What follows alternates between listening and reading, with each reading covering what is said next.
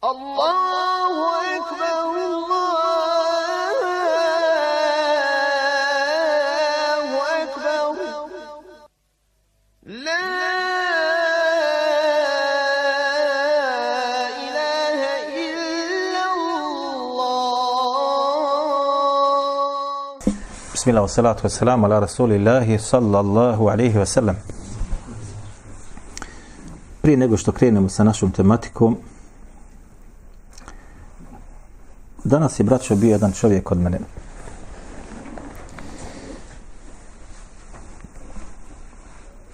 Jedan ga brat doveo. Čovjeka nisam nikad u svome životu vidio. Izašao je sa malim dijetom ispred kapije i upoznali smo se i kaže, drago da sam te upoznao, kaže, ja sam, kaže, došao jer sam vidio da gradite neki projekt. I evo, kaže, ovo od mene u ime Allaha Đelešanu. I dao mi je svotu novca u ruku. I ja gledam u njega i ja kažem, onaj, ko si, kaže, nije bitno. Pa kažem, dakle se kaže iz okoline Gračanice. I selam, alikum, alikum selam. I čovjek je otišao. Ja sam došao u kuću i onaj, uzeo sam pare i počeo da brojim. Evo ako su smotane bile. 100, 200, 300, 400, 500, 600 maraka. Kad sam ja došao, moji gledaju i kažem ja tako i tako bilo. I to je ostavilo impresije, dojam je tu onaj, ostao, nema govora. Čovjek, braćo koji nema nikako bradi, da se razumijemo, nemoj da ko ne konta sam neko, aha. Čovjek koji sigurno praktikuje Allahu Đelešanu vjeru, ali na njegovom licu postoji ta čehra, vidi se ba iz aviona, što se kaže da je on od hajra. Ja kontam i kaže, 600 maraka nikad nije čovjek bio ovde. 600 maraka nikad sa mnom nije razgovarao. 600 maraka je dao, kaže, u ima Allaha Đelešanuhu dajem ovo. I dok smo razgovarali u kući, pojavi se ta neka atmosfera kad može, on možemo i mi. Pa smo svi dali od onog najmlađeg do najstarijeg. Pa sam otišao slučajno do jednog čovjeka, pa sam mu spomenuo ovaj događaj, dok sam ja njemu pričao, ovo čovjek se ovako uhvati za, za džep. Izvadi i kaže ovo od mene. I pola je sakupljeno od ovoga. Još pola znači, samo znači šta na osnovu događaja ovoga čovjeka i njegovog znači gesta koji je on radio i nije tako ga imao sigurno i taj nije sigurno kako treba jer je odmah pokazao svoje plodove. Evo ti ovo unutra se piše ko je još onaj dakle se došao. Nema sumnje subhanallahi l'azim da Allah subhanahu wa ta'ala je obećao da će pomoći svoju vjeru do sudnjega dana. I kako su govorili islamski učenjaci u umetu poslanika Muhammeda sallallahu alaihi wa sallam bit će dobra do sudnjega dana. I bit će uvijek oni koji će pomagat. Brata muslimana pomagat. Sestru muslimanku pomoći. A vidi, on je mene čekao sigurno 15 minuta dok sam ja razgovarao s jednim, jer je prethodno nazvao jedan, pita on mene da se ženi tajno. To je tako zvani nikah sirri ili tajni brak. I ti njem sada objašnjaješ. Ja mu kažem da si ovdje reko dobio bi. Svi uvjeti braka su ispravni. Neki su čak dozvolu dali za to, ali kad su se pojavile posljedice svega toga, svoje fetve su između ostaloga precrtali. I sad to mnogi koriste. Šta je tajni brak? Tajno složeni. Ali svi uvjeti su ispravni. Mladoženja mlada. Njegov izraz, njegov, njen pristanak, veli staratelj, dvojica svjedoka i mehr. A zato samo zna ko? On i njezina tauža familija i dva svjedoka. I niko drugi. Onaj, nadam se da ovaj to neće uraditi. I on je meni čekao 15 minuta dok se ja ovo mi pojašnjavao u šta si upao i šta radiš i tako dalje. Nema govora da oni koji su srca koja pomažu Allahu vjeru, bit će uvijek. Iako je stanje teško, ali uvijek se nađu oni koji pomažu. Pomažu kako bilo. Neko ne može metkom, može riječu. Ne može riječ, može perom. Ne može niti može svojim nekim postupkom, ali se uvijek nađu oni koji pomažu. Zato sam htio da vam ovo prinesem. Ne zbog onaj nekoga da sa tim privučem, jok, nego da vam prikažem postupak ovoga čovjeka. A? Nekoga od nas možda ćeš čekati i vući i vući za neku, neku svotu novca. Doćemo ovaj koji nas ne zna. I nije nikada ovdje bio braćo. A? Insana za prepasti postupak. Što kaže mujo, pripane me sa je. Idemo na našu tematiku. Inša Allahu ta'ala, večeras je znači zadnja, ovaj zadnji govor o onome što smo otpočeli pri nekih šest ili sedam predavanja. Tako da ćemo završiti, jer je mnogima postalo već to monotono. Ali će naći, znači, hajra u ovome i koristit samo onaj koji bude istraživao i bude, znači, sa pažljivošću čitao siru Allahov poslanika, sallallahu alaihi wa sallam, shodno tome mi smo rekli, i to je naš moto bio, jel? Kaže Allah, dželle šanuhu, lekad kana lekum fi rasulillahi usatun hasane, vi u Allahom poslaniku sallallahu alaihi wasallam imate najljepši uzor.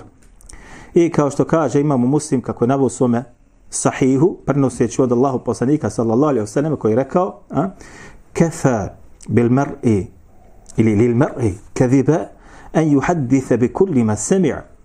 Dovoljno je čovjeku laži da govori i prenese sve ono što bude čuo. Ej, dosta je čovjeku da se uvali u probleme, da prenese sve ono što pročita što je napisano ili što čuje pa to ljudima prenosi, a ne zna da li je to ispravno ili ne, kao što je rekao imamo šefi'i, govoreći o onima koji govore ono što ne znaju, ispravnost toga, jeste, kaže, poput drvoseče koji sjeće drveće u šumi po noći. A? Dr noćni drvosječa. Pa kaže, pa sjeće to drveće, zatim kad stavi, kaže, onaj na kamoru, pa ga sveže, pa nosi. A kaže, zmija ga ujeda iz tog bremena drva, a on, kaže, jadnik ne zna šta se događa. Zato je neophodno da insan, znači, koji budeš isčitavao ovo i pratio ovo, da inša Allahu ta'ala povede računao o tome. Brat mu pita, između ostalo, kako su neki rekli, i da zahullahu hajde, dobro, da me posjetio na to, da po pitanju Sirije neće se to toliko ba biti strogo. Po pitanju životi, životopisa Allahu poslanika sa oseleme, tu neće mogu voditi računa toliko, može se ba proći, može se pisati, može se čitati i tako dalje. Međutim, braćo, nije to tako. A, naprotiv, sve što se govori o poslaniku sallallahu alaihi selleme jeste vezano za njegov sunnet. Zato je neophodno da insan vodi računa šta će pročitati, šta će prenijeti, šta će zapamtiti, jer mi smo zapamtili mnogo iz Sirije Allahu poslanika sallallahu alejhi ve selleme, a mnogi događaji nisu vjerodostojno preneseni. U ovoj knjizi, znači, imate tamo rezime, nakon svakog poglavlja, pouke, znači, koje imate sad, pouke, izvlače se pouke, pouka oda pouka onda, a često pouke bivaju, znači, te stavljene iz događaja koji nisu vjerodostojni. Ej. Pa, prije nego što krenemo, ja sam donio jedno djelo, evo, kopirao sam, da vidite kako, dva toma imam, ovo je kopija prve strane, Siratu nebavija sahiha zove se, ili vjerodostojna sira Allahu poslanika sallallahu alaihi vseleme. Sad dole imate dole pojašnjenje, kaže muhavaletu li tatbiqi qawaidil muhaddithin fi naqdi riwayat sirrati nabawiyya. Muhawala kaže pokušaj li tatbiqi qawaid al muhaddithin. Kaže pokušaj da se u ovome dijelu upotrebe pravila učenjaka haditha fi naqd rivajati sirati nebavije. Po pitanju onaj e, naqd jeste znači prigovora ili rastanjivanju svega onoga što je došlo po pitanju Allahu poslanika sa kroz siru, da li je vjerodostojno nije, onaj u njegovom životopisu. I ovo je napisao jedan doktora Ekrem Dijau El Umeri. I ovo je štampano, braću, mene je šesta štampa. Štampano je, ako se ne varam, 93. ili 94. godine. Šta? Šesti puta. Ima dva toma. I ono je otprilike, što bi mogli da kažemo, neki najbliži onaj korak ka pokušaju da se u poslanikom sallallahu alejhi ve sellem životopisu prikažu čitaocu stvari koje su najbliže istini, koje su dogodile kroz istoriju. Međutim, jer sve tačno, nije sve tačno. Naravno, insan mora da se potrudi da dođe do onoga što je još bolje, još, još tačnije.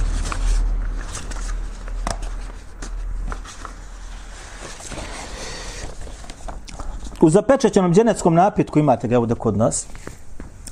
Strana 277 kaže se između ostaloga. Govori se o bitci na onaj e, Handak ili Al-Ahzab opsada Medine. Kaže, nakon ovog uzvišen Allah njemu hvala, učine nešto na štetu neprijatelja. Zavadi ih, razjedini i oslabi njihovu snagu i želju za borbom. Povod tome je bio događaj. Naime, dođe do Rasulullah ali sratu vasremna čovjek iz plemena Gatafan zva su Na'im bin Mas'ud ibn Amir al-Ashja'i i reče, o Allah posljedniče, ja sam primio islam. Niko iz mog naroda ne zna da sam musliman. Naredi šta treba da radi. Ili naredi šta treba raditi. Rasulullah ili sallatu wasalam reče, ti si semena čovjek, pomozi koliko možeš, rat je vještina i taktika i varka. Ovo je hadis vjerodostojan. Rat je tešt. Vještina, taktika i varka. Ovo je dio mašil hal. Ovo sve ostalo gore jok. I dole sad. On odmah ode kod Benu Kureza. Benu Kureza su bili ko židovi. S njima se u predislamsko doba družio i kad ga primiše reče, vi znate koliko vas ja volim, cijenim kako sam odnosno vama, od, on, priča jedna, ima je, ovo je u zapečećem ženskom napitu. Na kraju, šta se dogodilo? On je između Kurejšija koji su opkolili Medinu i između židovskog plemena Benu Kurejza koje je bilo do Medine tu, napravio, nakon što su sklopili savez, da se oni između sebe posvađaju šta je rezultat bio toga, oni se opremiše međusobno se kobiše izbi krvoprolice između jevreja i idolopoklonika. Ovo je jedan od događaja koji je utjecao navodno da se znači povuče mušička vojska ili korešije koji su obsjedali tada Medinu, da se povuku iz borbe i napuste znači bojno polje. Braćo, ovo nije jer doslovno preneseno. To se također navodi u ovom dijelu čovjek kojeg treba voljeti ovo strane 457. Kaže između ostalog ovdje, uzvišen Allah uslišaj kaže dovo svoga poslanika sallallahu alejhi ve i iskreni vjernik u pomoć im posla jednog čovjeka iz Bena Gatafan, u pomoć kome poslaniku alejhi salatu vesselam i ashabima. Jednog čovjeka i ta opisuje se taj događaj. Kaže Allah Đelešan, šan ja yuhadina amanu Uzkuru ni'met Allahi alaikum, Kaže o vjernici, spomenite i sjetite se, kaže, blagodati koje Allah Đelešanu vama dao. Ko govori u bitci na Hendeku kada je bilo. Gdje kaže Allah Đelešanu, džaetskum džunudun. Kada mi kaže došla vojska, koja vojska? Kurešijska. Farselna alihim rihan wa džunudan lem tereuha. Kaže, kada su mi na njih poslali, kaže, vjetar i vojsku, kaže, koju vi niste mogli da vidite. Ovako pomaže Allah Đelešanu svoga poslanika. I ovo je kuranski ajet koji pobiva u priču. Prošao čovjek, isto kad je došlo ono, došla golubica, snijela jaje i došao pauk, ispravo mrežu, pa došli kurešije, vidi nema poslanika, zlazolim u pećini, pa napustili. Jok! Allah kad hoće pomoć svoga roba, pomaže ga od sebe. I ovaj, znači, događaj nije vjerodostojno između ostaloga prenesio. Kaže između ostalo šeha Albani u fiqhu sira, fiqhu sira on je dao znači opaske na, na siru koji je napisao Buti. Ramadan Buti je sirijac koji je, ako sjećate, ubijen u ovo kad... Ha? Kaže, onaj, odgovarajući njemu zbog toga što je, kaže, ovo, kaže, ovo, ovo znači, bre, sak navodi, kaže, bez lanca prenosilac. Između ostalo njemu govori ovde. Onaj, I ovaj, između ostaloga, doktor Omer, ovaj što me donio, kaže, on između ostaloga, hadi rivajatu, la tuzbet. Kaže, ovi rivajati, svi kaže, nemaju nikakoga šta uporišta u šarijatu. Ništa je dosim nije preneseno. Ali kaže ona poznata, kaže u knjigama Sirije. Ima lanac za nju? Nema. Vjerodostojnost? Nije. Poznata u knjigama? Poznata u knjigama. Nemaš, ako znanja o ovome nemaš, zakačit ćeš to i ponijećeš sasvom kroz čitav svoj život. I držat ćeš predavanja možda. I možda ćeš napisati neku knjigu na tu tematiku, smatrajući da ovo šta vjerodostojno.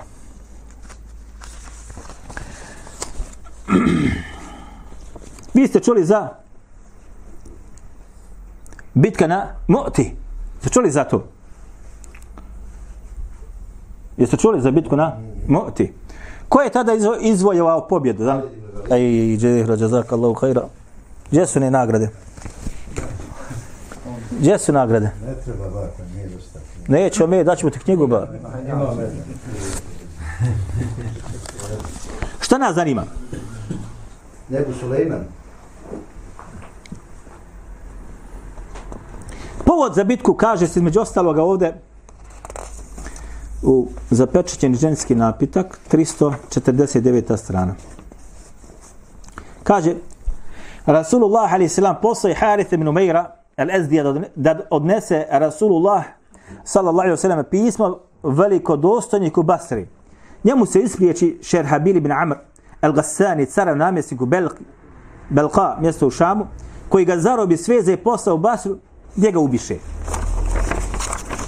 Dobro.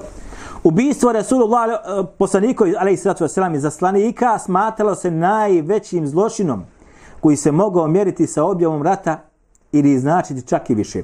Kad dođeše do poslanika, ali alaih tatom vijesti o pogibi Harisa, veoma mu teško padate odmah pripremi 3000 vojnika, to je bila najveća muslimanska vojska koja je do tada koja je do tad krenula u bitku. Osim one koja se borila protiv Ahzaba, znači ono bitka Al-Ahzab, kaže protiv udruženog neprijatelja. Dobro. Ovo se vjerojatno svi možda i čuli, ako ne većina. Ovo samo El-Waqidi navodi u svome dijelu onaj, onaj Al-Magazi. A Waqidi je, rekli smo, šta? Lažov, metruk. Zato kaže između ostaloga, ovaj eh, doktor ovaj u svome djelu onaj sirata nabavija sahiha kaže drugi ton 467 stranica kaže ovo je samo vakidi kaže ovo je se izdvojio sa tim niko drugi on ne prenosi kaže on je kaže između ostalog lažo metruk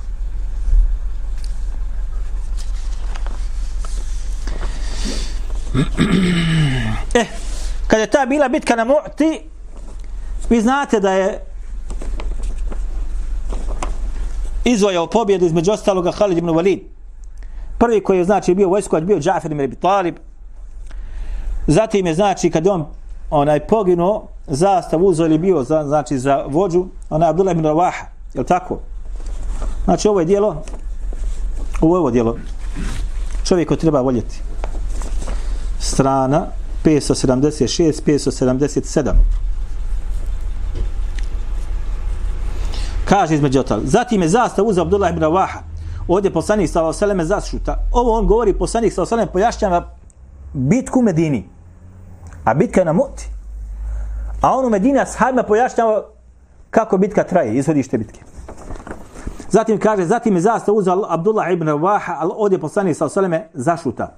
Zbog te stanke i neizvjesnosti izraz na licima prisutne carija izmijeni se od brige i strahovali su da se sa Abdullahom Ravahom nije desilo nešto loše što bi teško palo što bi im teško palo. No poslanik sallallahu alejhi ve sellem nakon te kratke stanke nastavi i borio se sve dok nije poginuo kao šehid. Poslanik sallallahu alejhi ve sellem nastavi kazivati: Sva trojica poginuti su u džennetu na krevetima od zlata. Primijetio sam da je krevet Abdullah ibn Rawaha malo nakrivljen. Za razliku od kreveta njegove dvojice drugova, pa sam upitao zbog čega je tako, odgovorili su im da su njih dvojica jurili u bitku bez ikakvog razmišljanja, dok je Abdullah na, za trenu, na trenutak zastao, a onda jurno. Ovo je hadis ili nije hadis? Govor poslanika sallallahu alejhi ve sellem. Govor poslanika. On ovdje Ibn Hisham u svojoj siri kaže rekao Ibn Ishaq. Ibn Ishaq u svojoj siri kaže fima balagani. Kaže od onoga sa kaže što je meni do mene došlo. Ibn između Ibn Ishaqa i ovog događaja šta? Na desetine i desetine godina lanac šta izostavljen u potpunosti.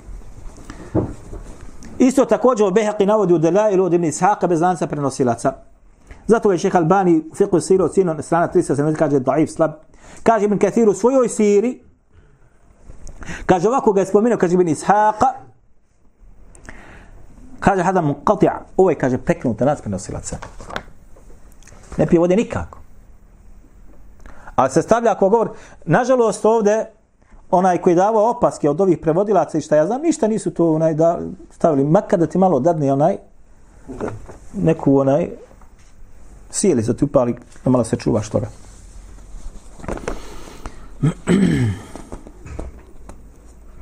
Dobro, zapečen ženevski napitak, 353. strana, kraj bitke na moti.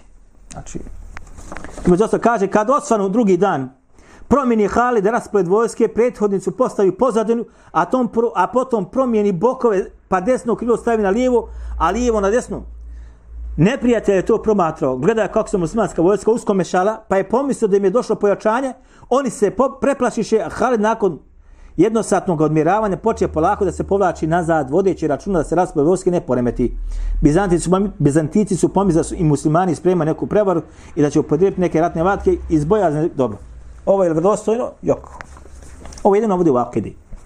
U Akidi u svojoj delu El Megazi, strana 4. tom 259. Od svoga šeha Attaf ibn Khalid. Attaf ibn Khalid. El Waqidi metruh, El Kedab. El Waqidi ova jeste šta? Lažu od čiji se hadisi ne prihvaćaju. Njegov ših Attaf, između ostam za njega kaže Hafid ibn Hađar, kaže Saduk, jehim. Jes, kaže, ono, ovo naj, naj donja granica da je samo Saduk. Međutim, kaže jehim, odnosno šta? Iskren je, ali kaže, ima kod njega, kod njega imaju šta? Omaške. Zatim, između njega i ovog događaja imate na desetine godina. Zašto? Jer je, kaže, rođen je 91. godine njegova je šeha Rođen 91. Ataf rođen 91. godine po Hidžri, umro je 179. godine po Hidžri. Između njega i ovog događaja gotovo stotinu godina imate. A on prenosi od hem je on slab, hem je vakid ili lažu. A ovo smo mi učili kad i kad i znamo kako je Halid ibn Velid tada pobjedu napravio šta? Zato što je bokove, desni bok na ovu stranu, lijevi bok na ovu stranu, onaj vojska se uskomešala, prašina se digla, nevjernici pomisle, evo dolazi pojačanje, povlači se polako nazad. Neispravno, neispravno, skroz.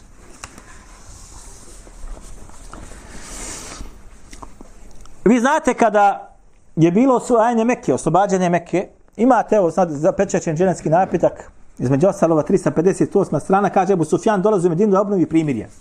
Jer je bilo na Hudejbije šta sklopino primirje, pa se dogodilo da su oni prekinuto primirje i Allah poslanik sallallahu alejhi ve selleme je odlučio šta između ostalog dana oslobodi Mekku. Shodno ovome, ovo se također navodi u čovjek koji treba voljeti stranu 582, 583 ovaj događaj. Kako je Ebu Sufjan došao u Medinu da sa Allahim poslanikom sa alejhi ve obnovi primirje napravili smo grešku, evo došao sam da onda razgovaram da primire to nekako obnovimo, pa je otišao prvo šta do svoje čerke, a vjerojatno će da se sjetiti sad ovog događaja.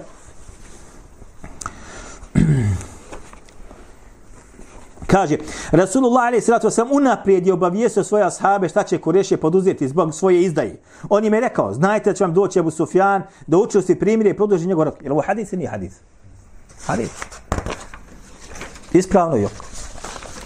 Ebu Sufjan krenuo prema, po dogovoru Korešija i setete, susrete na, na putu Budelim Baraka. Varaka. Kaže, sad im je vraćao se, mi kaže, pa ga upitao Sufjan, dakle, da li izbore, kaže, pa kad došao sam da lao poslanika, sa tako dalje. Kaže, dolazi, odnosno, rekao da dolaze neki ljudi, dolazi on, kaže, ne. Zatim došao onaj, Sufjan Reča koji je bio u Medini sigurno za svoju devu hranio košpicama, zatim priđe mjesto gdje se znači njegova deva odmarala pouze njezinog izmeta i zadovoljno je potom vidio da su košpice, kaže onaj, on je bio tamo kod poslanika sa osalim. Zatim je kad nastoje put do Medinu, uđe u svoju, u sobu svoje čerke Umu Habibe. Krenu da sjedne na Resulullah sa osalim šilte, postelju, a čer mu zabran, on je pitao o kćeri, ne dozvoljavaš mi da sjednem na ovu postelju ili pretpostavljaš mene postelji ili postelju meni. Ona odgovori, ta je postelja poslanika, ali sratu sam, ti si nevjernik, nečist. On reče, tako mi Boga, od se odšla od mene, pogodilo te zlo. Tako mi Boga, opet, one greške koje smo mi pričali. Tako mi Allah, azzavadžel. On izađe od čerke i ta da znači, zatim da, da, da razgovara sa posljednikom Saleme, nije mu ništa odgovorio, potom ode kod Ebu Bekra, pa da ga zamali, pa ništa odgovorio, pa je otišao pod, kod Omera, pa ništa nije odgovorio, pa na kraju došao kod Alije, pa Galija posavjetuje i tako dalje, pa se vratio nazad u, u Meku. Je li ovo vjerodostojno preneseno, između ostaloga, kaže u Albani, kaže u tahriđu hadithi, fiqh sira, u tahriđu hadisa u fiqh sira od Butija, kaže, 370, kaže, daif. Bilježi kaže Ibn Ishaq, slab znači, kaže, bilježi Ibn Ishaq, bez lanca prenosilaca i vaqidi, a on je, kaže, truk ili lažu. Između ostalo, bilježi Ibn Šebe, kaže, i ostalo od ikrime, zatim se to isto također bilježi od, onaj, eh, od Muhammed ibn Abada, Urve. Sve to mursa je preknuto lanca prenosilaca Šta, ga, šta ovo znači sve oponira? Oponira ovo što bilježi imam Buhari, četvrti tom, treći tom u stvari, ovo je prevod na bosanskom jeziku. Treći tom, strana 352. Broj hadisa 4280. Čini da je treći tom. Ha, kaže između ostalo hadis dolazi gore. Kada je u godinu osvojenja Mekke Allah poslanik sallallahu alejhi ve sellem krenuo prema Mekki. A vijest o tome dopra do Kurejša izašli su Ebu Sufjan i Harb su, e, Ebu Sufjan bin Harb, njegovo ime, i Hakim bin Hizam i Budejl bin Waraka da se raspita i obavije se o pokretu Allahov poslanika sallallahu alejhi ve selleme. Znači nisu u Medinu ba. Dobro. Kretali se tako dok nisu došli do Meru Zahrana. Kad tu odjedan put ugledaš i brojne vatre, kao da su arefatske vatre. Ebu Sufene reče kakve su ovo vatre. Znači ne zna ništa. U istinu kao da su vatre arefatske, tu su vatre plemen Beno Amir i tako dalje, tako dalje. Tada ih je primijetila straža Allahov poslanika sallallahu alejhi ve selleme, sustigla i uhvatila. A zatim je dovela Allahov poslaniku sallallahu alejhi ve tom prilikom je Ebu Sufene primio islam. Ovo pobija znači ovaj prijetvodni navoda. Čak kad bi znači rivajeti bili ispravniji. Dobro. Kad je lao poslanik sallallahu alejhi ve selleme osvojio Meku, došao u Meku, dakle, imate sad ovo čovjek strana, strana 594. Primjeri plemenosti i velikodušnosti. Poslanik sallallahu alejhi ve selleme stade pred vrata Kabe i reče: Nema Boga osim Allah jednog jednog koji nema sudrug. On je obećao svoje on je obećanje svoje ispunio, roba svoga pomogao i združen neprijatelje sam porazio svaka krv, svaku krv prolivenu u vrijeme poganstva i svaku osvetu iz, iz vremena poganstva za koju za kojom neko žudi stopalama svojim gazim i sve ih proglašava nevažećim. Jedno što iz paganstva priznam i što ostaje puno važnije jeste si dana, znači služba čuvanja ključeva Kabe i svih dobro.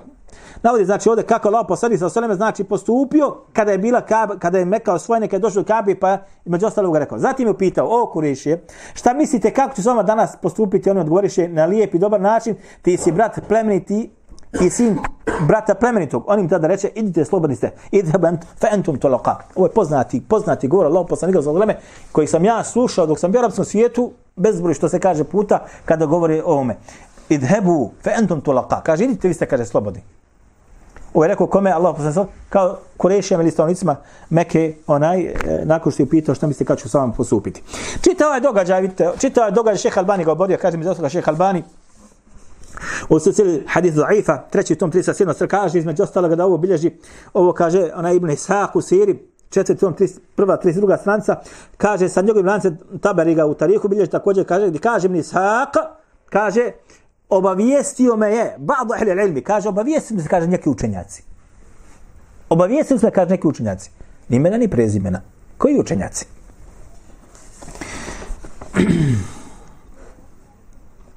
A, između ostaloga, lanac sa drugim lancom spominje Bejhaqi, ovo šeha Alban nije stavio unutra. Navodi Bejhaqi u Sunan Kubra 9. 199. kaže spominje, kaže Šafi, ovako on kaže, haka, kaže spominje se od Šafije da je rekao, a njemu kaže Ebu Jusuf. Između Bejhaqi i Šafi imate stotine godina. A od Ebu Jusufa do ovog događaja također imate, što bi rekli mi, stotinu, gotovo stotinu godina.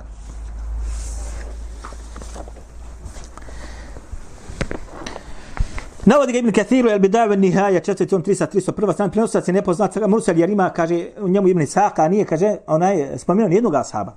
On Ibn Isak nije, znači, e, uh, prenuo ništa od jednog ashaba. Stoga se ovo nikako ne može da prenese. Eh, idemo dalje. Jer ovo sve nije. Ovaj gore prvi dio, kada je Allah poslanik sada stao kod Kabe, između ostalog spominje, navodi ga El Azraqiju, kaže u Ahbaru Mekke. U lancu prenosac kaže, nalazi se Muslim Khalid, Kureši, slab prenosac, Ebu Dawud kaže slab. Kaže, između ostaloga, onaj Ibn Hajar kaže, Saduk, Kethiru Levham, kaže, iskren, ali mnogo je griješio. A? Sa prekinutim lancem prenosilaca. Još pored toga. Dobro. Također, prvi dio navodi Ibn Zanđuvija. Kaže u svom djelu LMV na strani 293. To sam u svojim očima gledao. U lancu, dva lanca. Jedan lanac se nalaze dvojica prenosilaca, a sa nejasnim imenima, premazan tintom. Tako dolazi, znači, ovo je štampana verzija, kaže u, u, u onaj, pa su tri tačkice, jedne tri tačkice, pa tri tačkice. Dva čovjeka sa imenom prezimom, nema kompletnog imena. Kaže, između ostalog dolu opasli, zato što, kažu, rukopisu je, kaže, ovo premazano tintom. Šta znači to? Moraš slobodno da... Ej. Zatim, drugi lanac, kaže, dolaze preko Ismail ibn Jaša, A on to prenosi svoga učitelja, kaže, između ostaloga, Abdullah ibn Abdurrahmana, el Mekki, Mekki, ne el Mekki, el Mekki. Ismail ibn Ajaš, Saduk. U onome što kaže, prenosi od, od učitelja, kaže, iz svoje pokrajine. Za njega kaže iskren, to je takozvana deređa dole, čiji su hadisi Hasan. Kaže, Saduk iskren kaže, od onoga što prenosi iz učitelja svoje pokrajine, on je bio iz Himsa. Himsa gdje? U Siriji. Dobro. A on ovo prenosi od Abdullah ibn Abdurrahmana Mekija, koji je iz, dakle, iz Mekke skroz druga pokrajina. Znači šta? Odmah se ne prihvata. Zašto? Zato što se prihvata samo ono što prenosi učitelja koji je slušao gdje? U Siriji ili u Himsu. Doćima koji je slušao drugih. Tako učinjaci hadisa rekli. Dobro. Zatim sam Abdullah Ibn Abdirrahman Mekki je pripadao petoj generaciji Segaru Tabe'in, kako se kaže. Nikad nije ni vidio, ni čuo ni jednog od ashaba, znači ovaj događaj nije prisustvo njemu, niti ga mogo da prenese i od koga.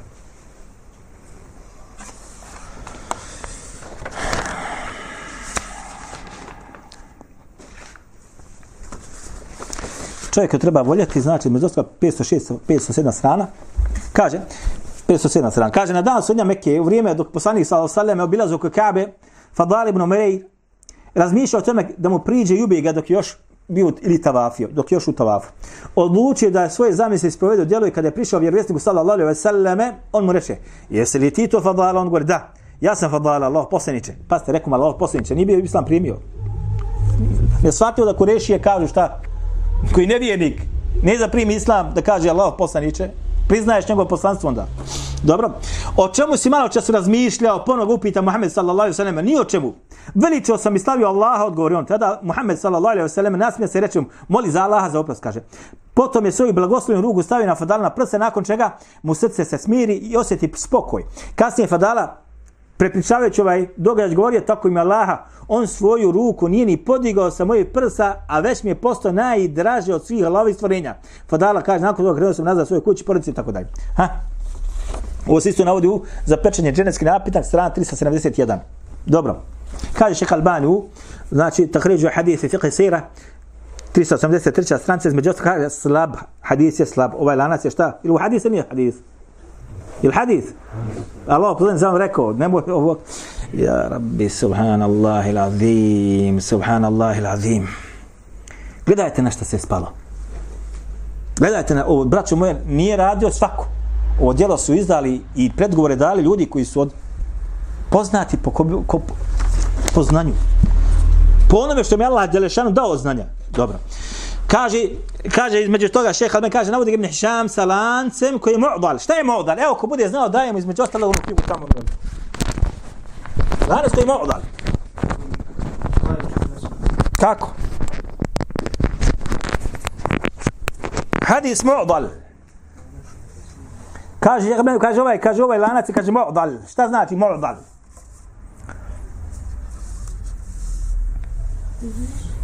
Pa Za redom. Jedan i za drugog ili može biti jedan ovde, može biti onaj na kraju i tako dalje. Koliko si rekao ti? Dva ili više. Za redom ili? Za redom. Daj nam tu još jednu knjigu. Dvije knjige ili imaju tamo? Još jedna? Jest.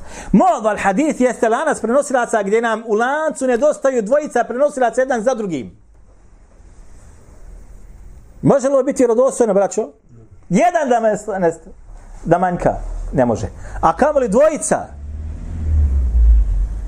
I to se ništa, ništa nije ovdje opaski stavljeno. Naproti kaže, ovako, vamo vidite opaska. Ja sam nju crvenim stavio. Kaže, iako još nije bio primio islam fadala, je Muhammed ali salatu Veselam oslovio Allahu poslanik.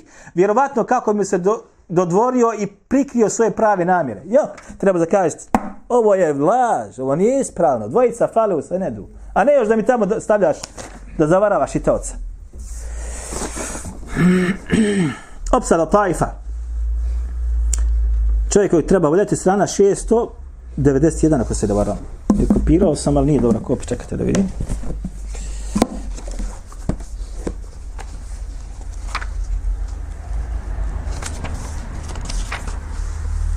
Nije. 600, možda 31. Da vidim.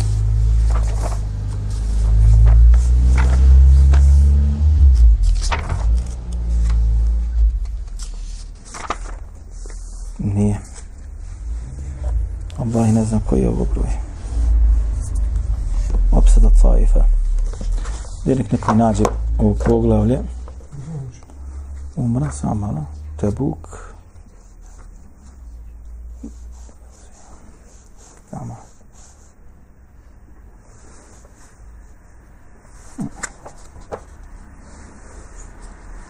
Ajde, deveta.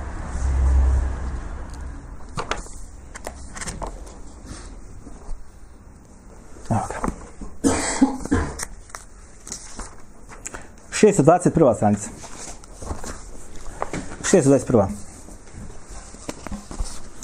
Nakon što su muslimani osvojili Meku, te u na Huneinu i u dolini Eutas porazili plemene Havazin i Saqif, oni pripadnici plemena Saqif koji su uspjeli pobjeći povukli su Taif, u kojem su utvrdili to 80 km, 70 km od Mekke u kojem su utvrdili i zabarikadirali te unutar zidina dobi, dobavili sve što im je potrebno pripremili se tako za dugotrajnu opsadu ukoliko do nje dođe. Poslanik sallallahu alejhi ve selleme i ashabi dadoše se u potiru za njima stigoše do zidna Taifa. Opkoliše ga i staviše ga pod opsadu. Poslanik sallallahu alejhi ve selleme želeći da što prije okonča opsadu i osvoji Taif uvije neke nove inovacije. A, u do tadašnji sasvim tipičan i tradicionalan način ratovanja. Po preporuci opet Selman el Farisija, znači opet kopanje Hendeka, znate kad je bilo, rekli smo šta, kao preporuka opet bila Salman al-Farisi, je bilo vjerodostojno? Nije vjerodostojno. Kaže, po preporuci Salman al-Farisi, radijallahu anhu, muslimani su u ovoj bici upotrijebili katapult, ali pokretna oklopna kola. Dobro. Sad imate dole, kaže, između ostaloga, sad opaska dole. Mi kaže, ovo nije vjerodostojno, jok, kaže. Mora, možemo reći da se ovdje radilo o vrsti preteče tenka, neka ta kola, oklopna kola. A? Naime, bila su tu drvena kola, sagradno balvana, dobra zaštita, oklopna, dobro. Eto tako. Ovo navodi ko? Među ostalog ime Hišam u Siriji bez lanca prenosilaca. Drugi tom, 100, 983, 483 stranica. Bez lanca prenosilaca, gruh. Donio sam nasbu Raje, strana, treći tom, 382. evo kod mene treći tom 382. Ovo je Zajla i hanefijski učenjak u hadijskoj znanosti koje, koje nikad nisu imali bolje od njega. I između ostaloga stavlja su plejadu najvećih islamskih učenjaka u hadijskoj nauci. Poput Ibn Hajjara i ostali. Ha. Između ostaloga, kad je on naveo ovaj hadijith, evo ga ovdje, vidite, evo ga ovdje, ovo je treći tom, jel tak? Gdje thalith. 382, evo ja sam zabilježio što nekaj. Između ostalo kaže, on kaže ovako, kad je naveo hadith, kaže, Dekeru tirmidiju u fili e, u fili istizan. Kaže, spomni ga, kaže, imamo termin u svom u sunenu, u pogledu istizana, kaže, mu'dalen. Kaže, nije ga spojio sa lancem prenosa. Mu'dal opet šta je? Nedostaje dvojica da ni za drugog. Zatim, ovo je Ibn Hajar al-Asqalani navodi u Talhisu. Talhisu, evo ga kod mene, ovdje Talhisu al-Habir. Četvrti, 282. Ibn Hajar al-Asqalani, znate ko je? Nemo šta govoriti, toliko smo govorili o njemu. Evo ga tu. Navodi to Ibn Hajar. I sad on go, koga navodi, sve kaže navodi ga bo mu Rasuli od Mekhula i tako dalje. I navodi, znači, i u, pogotovo ovde, onaj, eh, Zajla je pojasnio što slabosti ovoga događaja koji govori o opsjedanju Taifa. Odnosno, ne opsjedanju Taifa, sa katapultom da su katapulti. Zatim imate razilaženje. Ha, ovde kaže da su, onaj, kaže između ostaloga, opsjedili smo ga 40 dana onaj, neki kažu mjesec, neki kažu manje, neki kažu više, razilažem, gotovo. Ima muslim, u svome sahih bliže od Enesa, kaže, zatim smo krenuli u Tajf, obsjedili smo, kaže, 40 dana, a zatim smo se, kaže, vratili u Meku bez spomina katapulta. Da je bio katapult, spomenuo bi se među ostalama. U je dvosim lancima prinosilaca i ovim završavamo naš govor po pitanju nepotvrđeni događaj u Siriji Allahu poslanika sallallahu alejhi ve selleme o sljedeće subote inshallah nova tematika ako ima neko da pita nešto bujno Allah